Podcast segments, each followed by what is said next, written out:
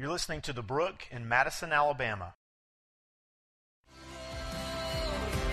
bled for me. Your blood in crimson streams. Your death is hell's defeat. Across me. Well, good morning. Good to see you. Um, today we are closing out our series in the letter to the Ephesians. Uh, I hope that you have been blessed and challenged uh, by it. We sure have. Um, Ephesians is one of the most deeply theologically rich letters in all the scriptures.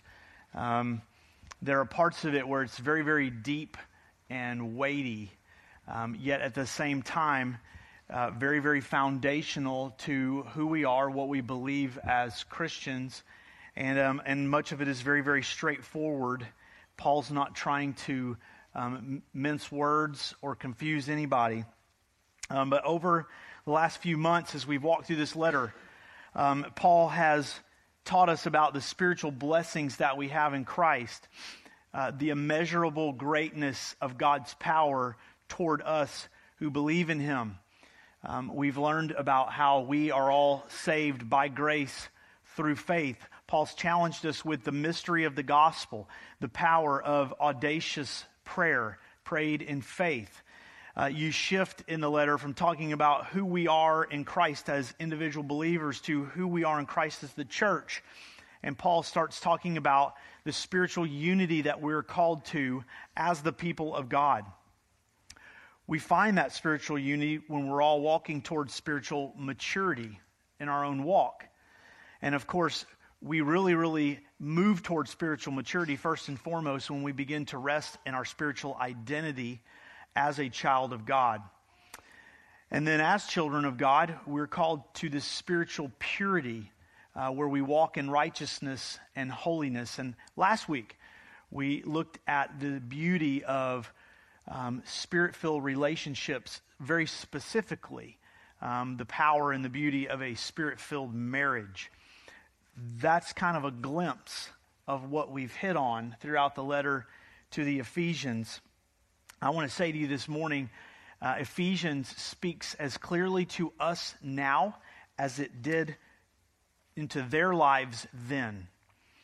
And uh, with that, I want to kind of mention just for a moment uh, over the last few years, um, there's a bit of a, a trend in our culture.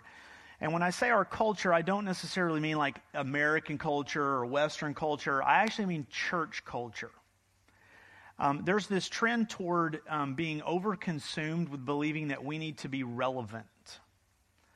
Um, that the church needs to trip over itself to be relevant to the culture.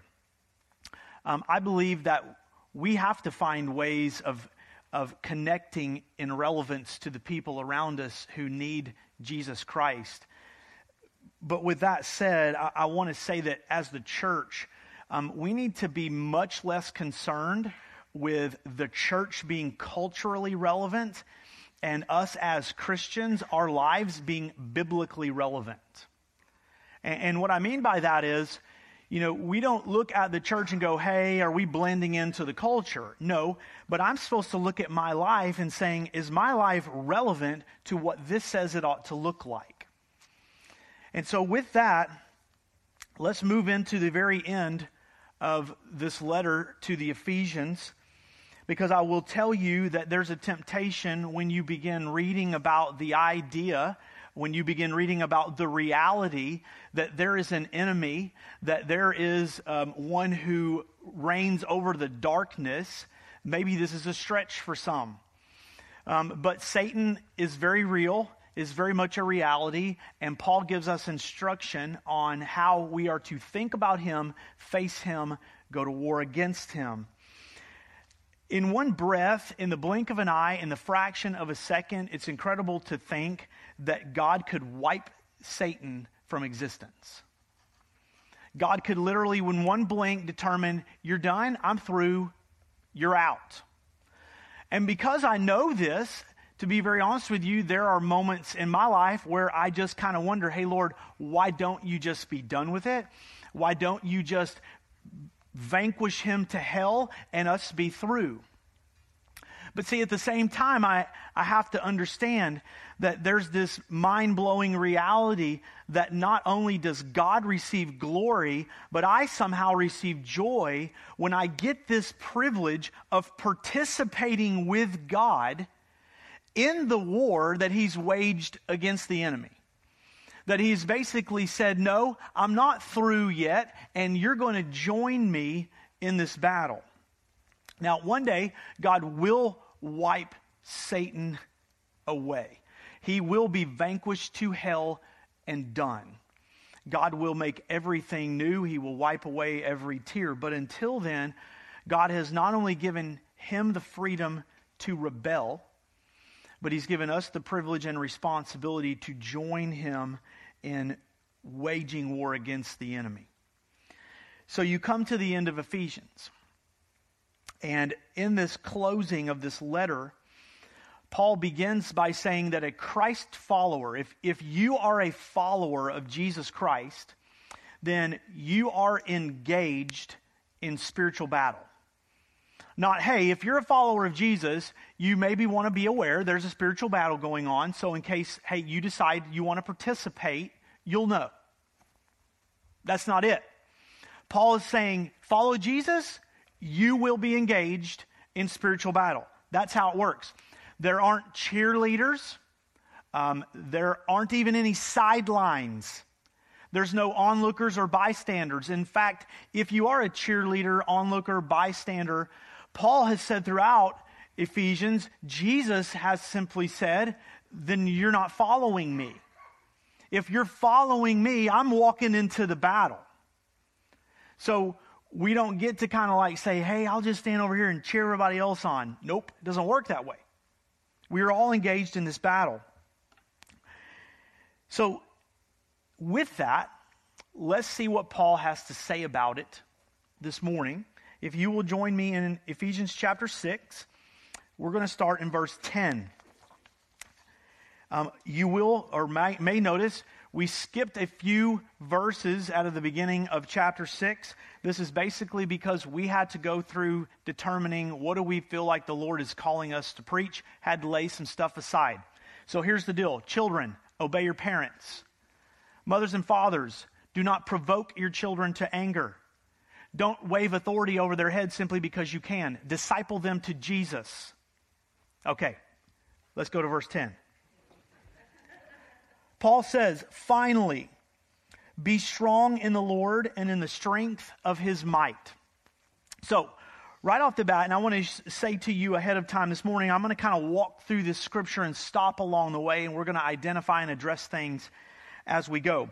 Paul begins by saying, Be strong in the Lord in the strength of his might. It's important to recognize this is not your strength that Paul is talking about.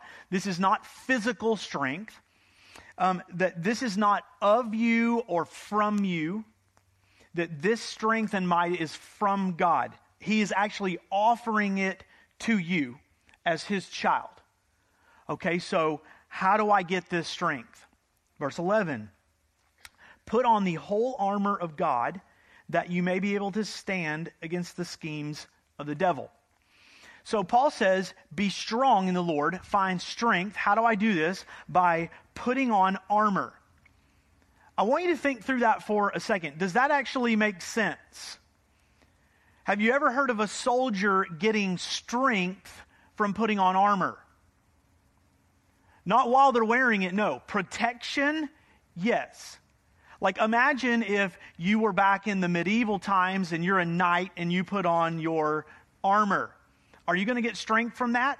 Now, you're going to get strength if you put it on and you go out and run up and down the hill and then you take it off. Okay, I'm stronger. But while I'm wearing it, no, it's not going to work that way. Because physical armor is external. You strap it on, right? What happens is it weighs you down. And in the midst of battle, the longer and longer and longer I wear it, it's actually going to contribute to weakening me.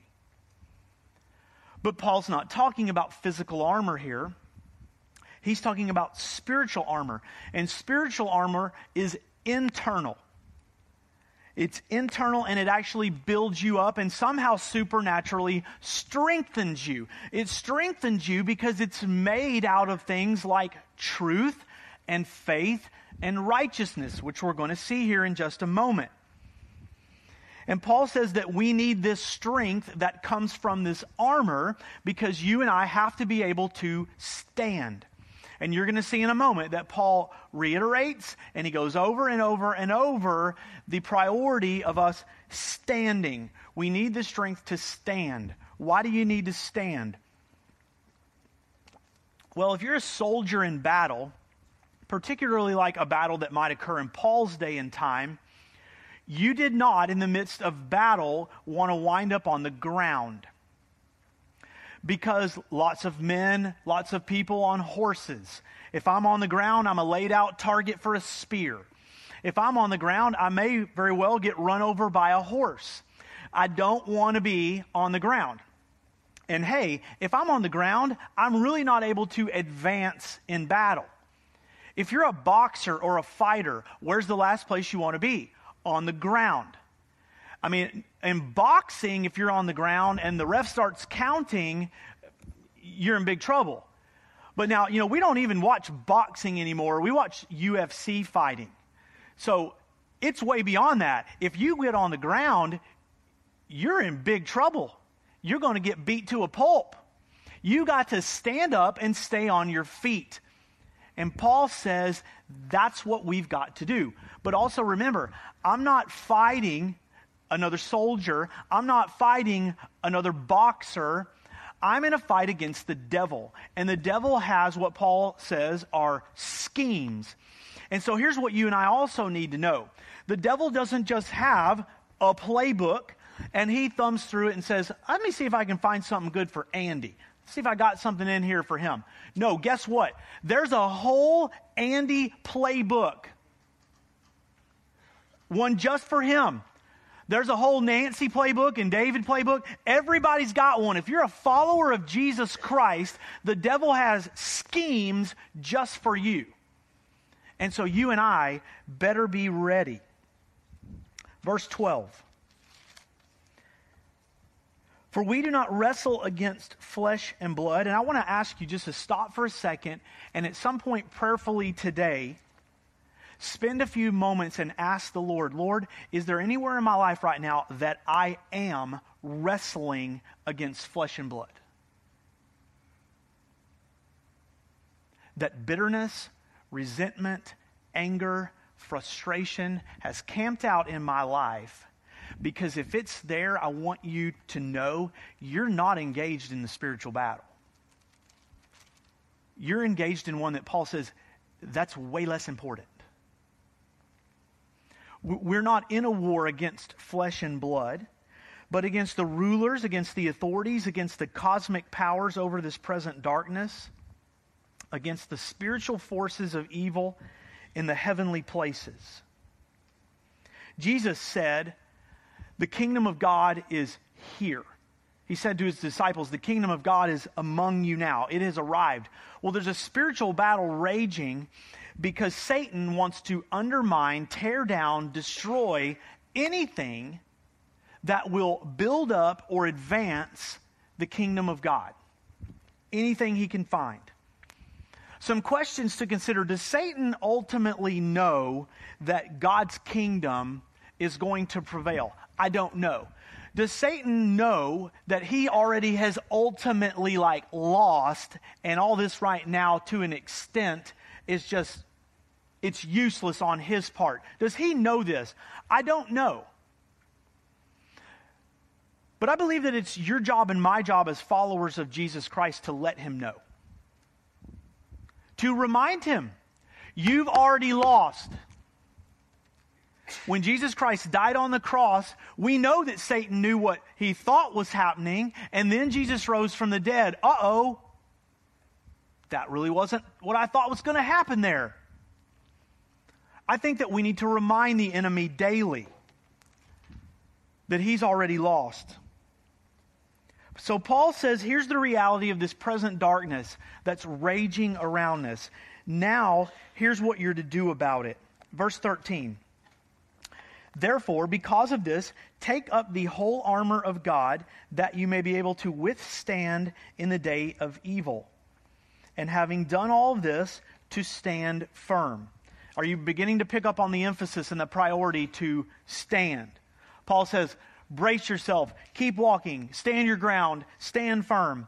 I think he's been pretty clear over what we need to do stand. And so now he's going to say, here's how to do it.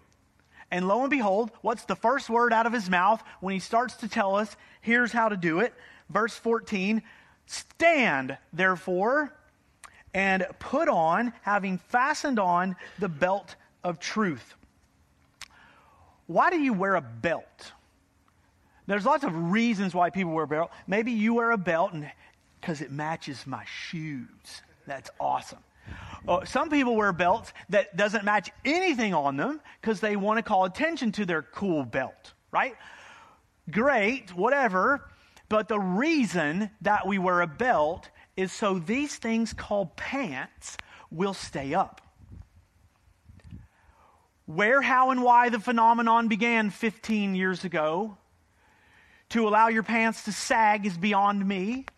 Uh, I wish someone would rid this idea from the face of the planet because I don't want to see your Calvins or your BVDs. That's why they're called underwear. But think about this what happens when that happens, when I don't have a belt or my pants begin to fall down? I am exposed. And, uh, you know, we hear that and kind of chuckle. but it, it means more than one thing. Think about this. If I had to run a 40 yard dash right now, like for time, and it was a competition, which I don't really want to do, but if I had to do it against somebody, I'd want to do it against a guy with saggy pants. My pants are on, man, and I'm going to whip you. Because when your pants are not up where they're supposed to be, you can't move. You're not only exposed, what you are is vulnerable. Now, make the connection here with me. Truth keeps you from being exposed. And Paul, when he's talking about truth here, he's not referring to the Word of God in this sentence. He's actually just talking about plain old everyday truth. That you have this confidence that when I say something to you, it's truth. That when I receive something from you, it's truth. That you and I have this knowledge that the integrity of the things around us are important. The truth keeps you from being exposed. It does away with this need um, for thinking that anything needs to be hidden. Think about David in Psalm 51. David, let's see, David has committed adultery. As a result, he's committed murder. He's lied. He's, he's sinned a little bit. And he is broken and in repentance before God. And in Psalm 51 6, he says to God, You desire truth in the innermost parts. What David is saying here is, first of all, acknowledging to God, God, I realize that nothing is hidden from you. But now that I realize this, I wish that I had attempted to keep nothing hidden from you. See, when David started buying a lie and selling a lie, and it infected and infested everything in his life, all of a sudden he tried to keep things hidden. When you and I live by the truth, we live with this freedom that I don't have to worry about something being exposed. It's out there. So fasten on the belt of truth moving forward and having put on the breastplate of righteousness. This is not the righteousness that ultimately has covered us and justified us before God through Jesus. This is talking about this sanctification that you and I are still going through. If you look with me in Romans chapter 6, Paul, Paul, Paul speaks directly to this. Uh, in Romans 6:13, he says, "Do not present your members to sin as instruments for unrighteousness, but present yourself to God as those who have been brought from death to life, and your members to God as instruments for righteousness. As children of God, we are choosing to do what is right. So when I choose to do what is right, what I'm choosing is righteousness. And when I choose righteousness, it guards my heart. Righteousness is this breastplate that is protecting my heart because we also remember that our hearts can lead us astray. Well, I need to protect my heart from anything that would do that. The breastplate of righteousness. Moving forward, verse 15. So we fasten on the belt of truth, put on the breastplate of righteousness, and as shoes for your feet, put on the readiness given by the gospel of peace. If you're a runner, if you're an athlete, you know shoes are important. How some of the dudes years and years ago used to play sports in Chuck Taylors is beyond me. Like, I just wear those things for fun, and at the end of the day, I'm like, Dear Lord, I got to get these off. There are these two twin brothers that work out at the gym where I go, and these are very, very big men. And they come into the weight room and they put on their Chuck Taylors to work out in. And I'm pretty sure they can lift my house. So I'm impressed with it. But I'm just thinking, are these the best shoes? You know? Because, like, if you're a runner and you get like a blister, even this big, on your toe, your goose can be cooked, man. Like, I'm out. Or go further with it. You wear bad shoes and you get something like my wife had plantar fasciitis. That will level you. Morgan had to have surgery on both of her feet. Shoes are important. What does this have to do with the gospel? Well, see, when I wake up every day and the first thing that I do is preach the gospel to myself, I remind myself of the good news of what Jesus has done that I am now reconciled back to God because of Jesus' death and resurrection. When not only I preach the gospel to myself, but I'm the first person that I preach it to, I don't just get up that day and I'm kind of prepared for the enemy to attack me. No, I'm actually ready to engage in battle against him. The gospel, the good news, makes me ready. It makes me prepared to step out in faith in whatever God may put in front of me. If I can't preach the gospel to myself, then I probably can't share it with anybody else. But when that hope and that peace and that joy flood my heart and my mind, regardless of my circumstances, I'm readiness. Put on the shoes of readiness that come from the gospel of peace. Verse 16 In all circumstances, take up the shield of faith with which you can extinguish all the flaming darts of the evil one. We need faith because Satan is going to fire at us all the time. Now, Paul says flaming darts, and I'm pretty sure that none of us have had actual flaming darts coming at us anytime recently. If you have, please tell me. I don't want to hang out with you. But so, what's Paul talking about? Let's identify some of these flaming darts. How about grief? That's a good one. That dart's going to get shot at you at some point. And there are times when, like, we, we've at least had an opportunity to prepare ourselves for grief. We walk through the trial of, of watching a loved one battle cancer. And we come to the end of that, and there's a part of us that we don't want them to suffer anymore. But see, like last week, there are parents that put their kids on a school bus, and those kids didn't come home. I'll be honest with you, I could not face that grief without faith. I, I don't know how you do that. I don't know how I walk through something like that without knowing that somehow, in ways that I can't see, God is working for the good. That God somehow will take something like that and be glorified in it. I don't have like a natural capacity for that. you're going to have grief fired at you. How about loneliness?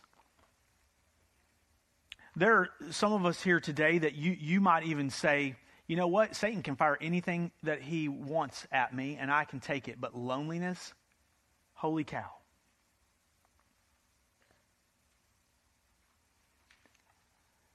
Satan's going to fire guilt at you. Satan loves guilt. You know, the Lord has said, if, if you are his child, if you have come to him through faith in Christ, God has said, I have taken your sin and I have removed it as far from you as the east is from the west. How far is that? I don't know. It's like you can't figure it out. But it's like Satan is in the east and he gets in his rowboat and he rows all the way out to the west and he gets what you did and brings it all the way back to the east and knocks on your door and says, Hey, you remember this? You stink. I just wanted to remind you. And, and those are the moments where I have to have the faith that say, Oh, I know. Appreciate you reminding me about that, Satan, that I've sinned and fallen short of the glory of God. But you know what, Satan? Did you know uh, that even though the wages of sin is death, the free gift of God is eternal life through Jesus Christ our Lord? So you might want to take that and wheel on back out to the west and leave it where God put it. Thank you. He's going to fire guilt at you. He's going to fire persecution. He's going to fire fear. He's going to fire self pity. Be on guard for that one. We have to have faith. My faith is found in knowing who God is, knowing who I am in Christ, knowing that my identity is not in my sin and my mistakes. My worth is not found in whether or not everyone else approves of me, but that all of that is secure in Jesus Christ. Put on the shield of faith. In verse 17, and take the helmet of salvation. In 1 Thessalonians 5 8, Paul actually says, Take for a helmet the hope of salvation. My salvation, it guards my mind, the assurance of the hope that I have in Christ. It guards me from being misled by the enemy. I need this. And then Paul says, Take the helmet of salvation and the sword of the Spirit, which is the Word of God. Friends, we fight every scheme that the devil throws at us with the Word of God. That is the weapon. If you look in Matthew chapter 4, when Jesus has been in the wilderness fasting and praying, and Satan comes to tempt him, what does Jesus fight back with? He fights back with the Word of God. But because we need to be reminded of, of what we've talked about already here in Ephesians. If you go and you look at the temptation of Jesus in the wilderness, what does Satan try to use to tempt Jesus with? The Word of God. Because he tries to take it and he tries to twist it. But because Jesus, uh, going back to that word we, we've talked about and introduced the last couple of weeks, hermeneutics, uh, and obviously Jesus has some pretty good hermeneutics. He understands the scriptures. Um, he's able to say to Satan, No, actually, you don't understand that scripture. Let me put this one back in your face. Satan fought the devil with the word of God. We are filled, we are convicted and broken, um, we are restored, we are equipped by the Spirit of God through the Word of God. And so if you are you're not building your life on the Word of God, you are walking into battle without an offensive weapon. That's unacceptable. I saw this this movie is coming out. I guess it's come out now. Um, I haven't seen it. Hacksaw Ridge, about this young man who um, fought. Actually, didn't fight. He was in the army. Said, I'm a pacifist. I can't shoot a gun, uh, but I'm here. And he wound up saving like 75 people's lives. Um, probably a great story of heroism. But here's the deal in the kingdom of God, there is no Hacksaw Ridge, there is no Desmond Doss. You don't go into this battle without this weapon. You don't. It's not possible. And so you and I have to be filling our mind, consuming our thoughts, building our life upon the Word of God. It is the sword of the Spirit. Verse 18 here is all of, of, this weaponry that you need. Are you a Christ follower? Okay, then you have to have these things. Along with, verse 18, praying at all times in the Spirit with all prayer and supplication. To that end, keep alert with all perseverance, making supplication, making request, praying on behalf of all the saints. And also, Paul says, Pray for me that words may be given to me in opening my mouth boldly to proclaim the mystery of the gospel, for which I am an ambassador in chains, that I may declare it boldly as I ought to speak. Pray. Pray some more. Pray at all times. Spirit filled prayers. There are times that you and I need to pray by literally getting on our knees, and maybe it's in the closet, maybe it's in the bathroom. Praise the Lord if that's where you can get some privacy, and just saying, Lord, I'm not here to talk, I'm here to listen.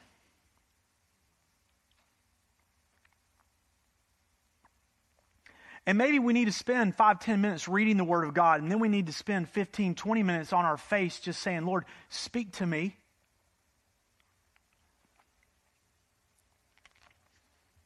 And sometimes when you do that, it's crazy. God will start bringing things and people to your mind. And, and, you don't need to chalk that up as a coincidence. You need to chalk that up as the Spirit saying, lift this person up. Pray. Pray with boldness. Ask me to do great things and see what I do. Pray, pray, pray. Stay alert. Keep praying for all the saints. Pray that we would have the boldness to proclaim the mystery of the gospel. Jesus said the kingdom of God is here. It's, it's in you now. Are you and I living for that kingdom? Because we've got to remember that there's a spiritual battle raging because Satan desires to tear down, to destroy anything that will build up or advance the kingdom of God. Are you married? Please know this Satan wants to destroy your marriage. Especially if your marriage is one between two believers. What better testimony does he have before a lost world of, see, it just doesn't work? If you have kids, Satan wants to destroy your kids. News flash. And he's coming with anything and everything that he can get his hands on to deceive and destroy your kids. And that's why you and I can't sit back and sort of passively say, well, I guess I'll just address things as they come. No. You better attack your kids' lives with the Holy Spirit and the Word of God. The enemy's coming. And, and understand this there's not really any such thing as a passive Christian. So go back to what we said earlier.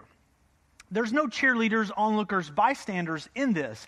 If we're not engaged in this battle, then plain and simple, we're not following Jesus. Because I assure you that Jesus is engaged in the battle. As we close this morning, go back to the very beginning here, verse 10. Paul says, Be strong in the Lord.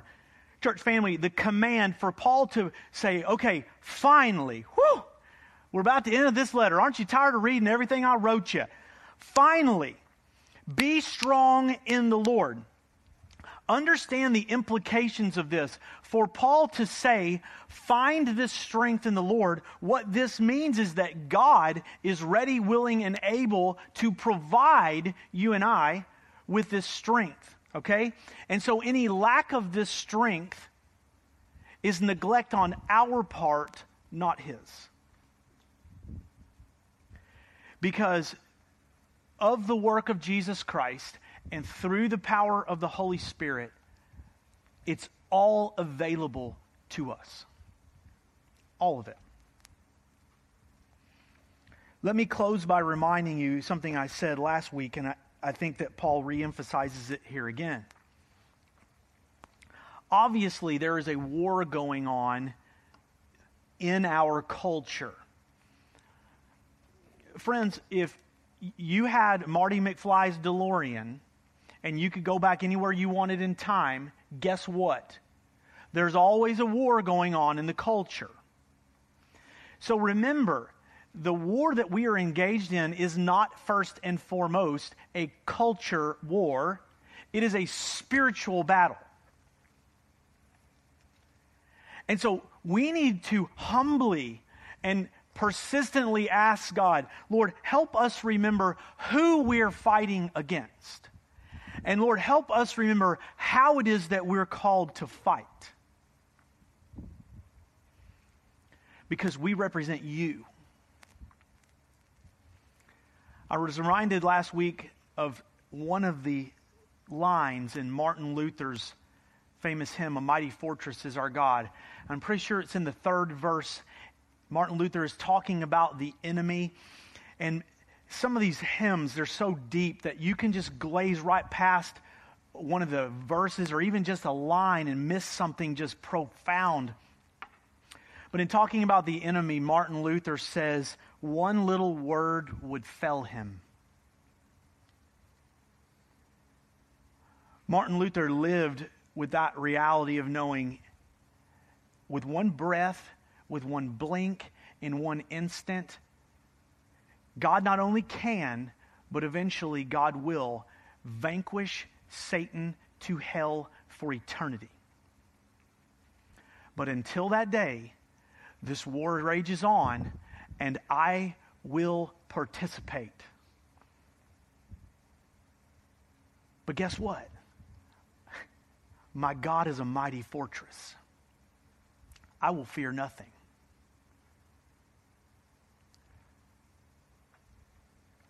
Let's pray.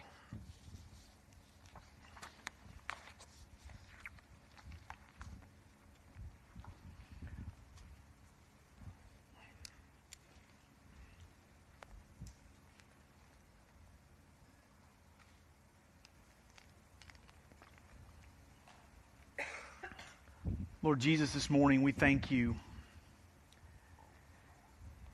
that when we were incomplete, you have given us purpose. Where our lives were empty, you have come to fill us. We were dead in our sin, and you have made us alive in God. You've reconciled us back to the Father.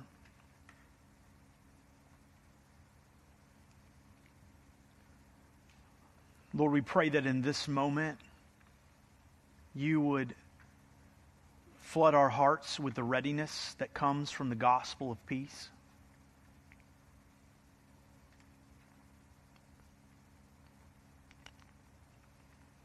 Remind us this morning, Lord, that there's nothing that we can do to make you love us more than you already do.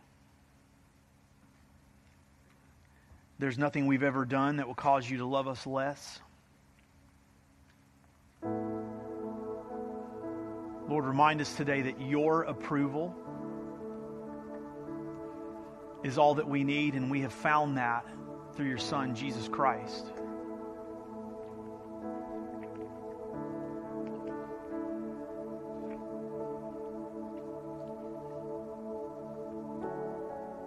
Lord, today we ask that you would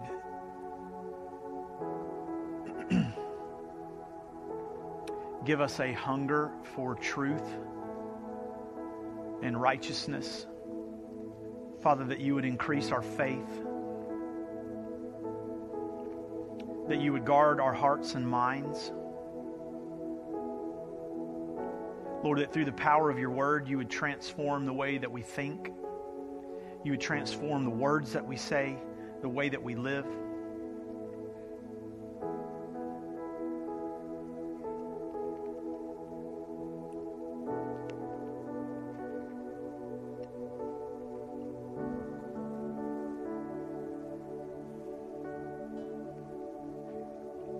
This morning, if, if you are a follower of Jesus Christ, we have the opportunity in just a moment to take communion.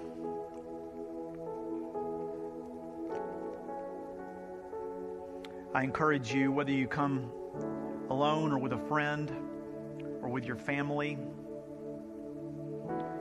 to take a moment and very humbly, prayerfully reflect.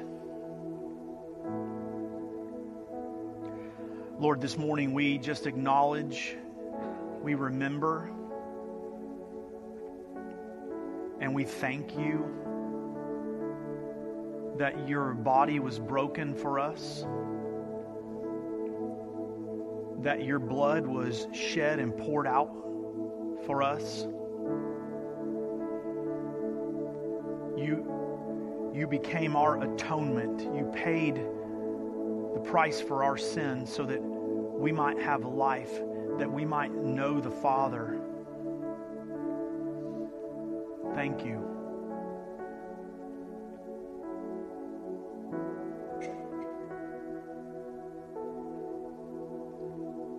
We're going to respond to God in song as well. And during this time, if you need to come to the foot of the cross or the steps and pray, please come. If you're here this morning and you need someone to pray with you or someone to just share with you what it means to put your faith and trust in Christ, some of our leaders, our pastors, elders are going to be in the back at the tables. They would love to pray with you.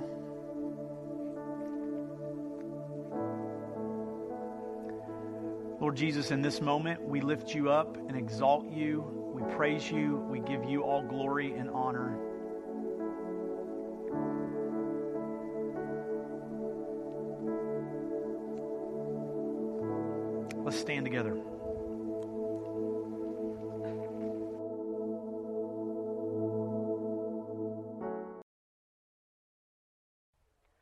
Thanks for listening to The Brook.